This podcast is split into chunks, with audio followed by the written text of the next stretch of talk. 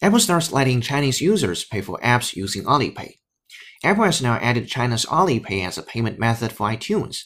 According to local reports, Apple's latest iOS 10.1.1 update quietly added Alibaba's digital wallet to its payment options. This means users will be able to pay for apps, movies, and music with all their Alipay accounts.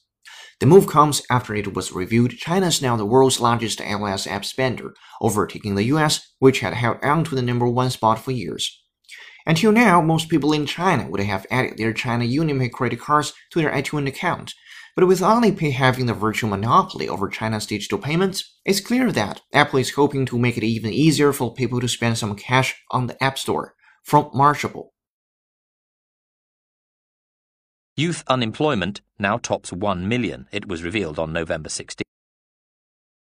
Youth unemployment now tops 1 million, it was revealed on November 16.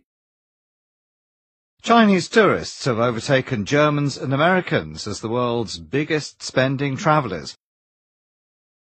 Chinese tourists have overtaken Germans and Americans as the world's biggest spending travellers.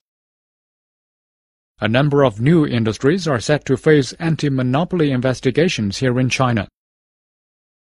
A number of new industries are set to face anti-monopoly investigations here in China.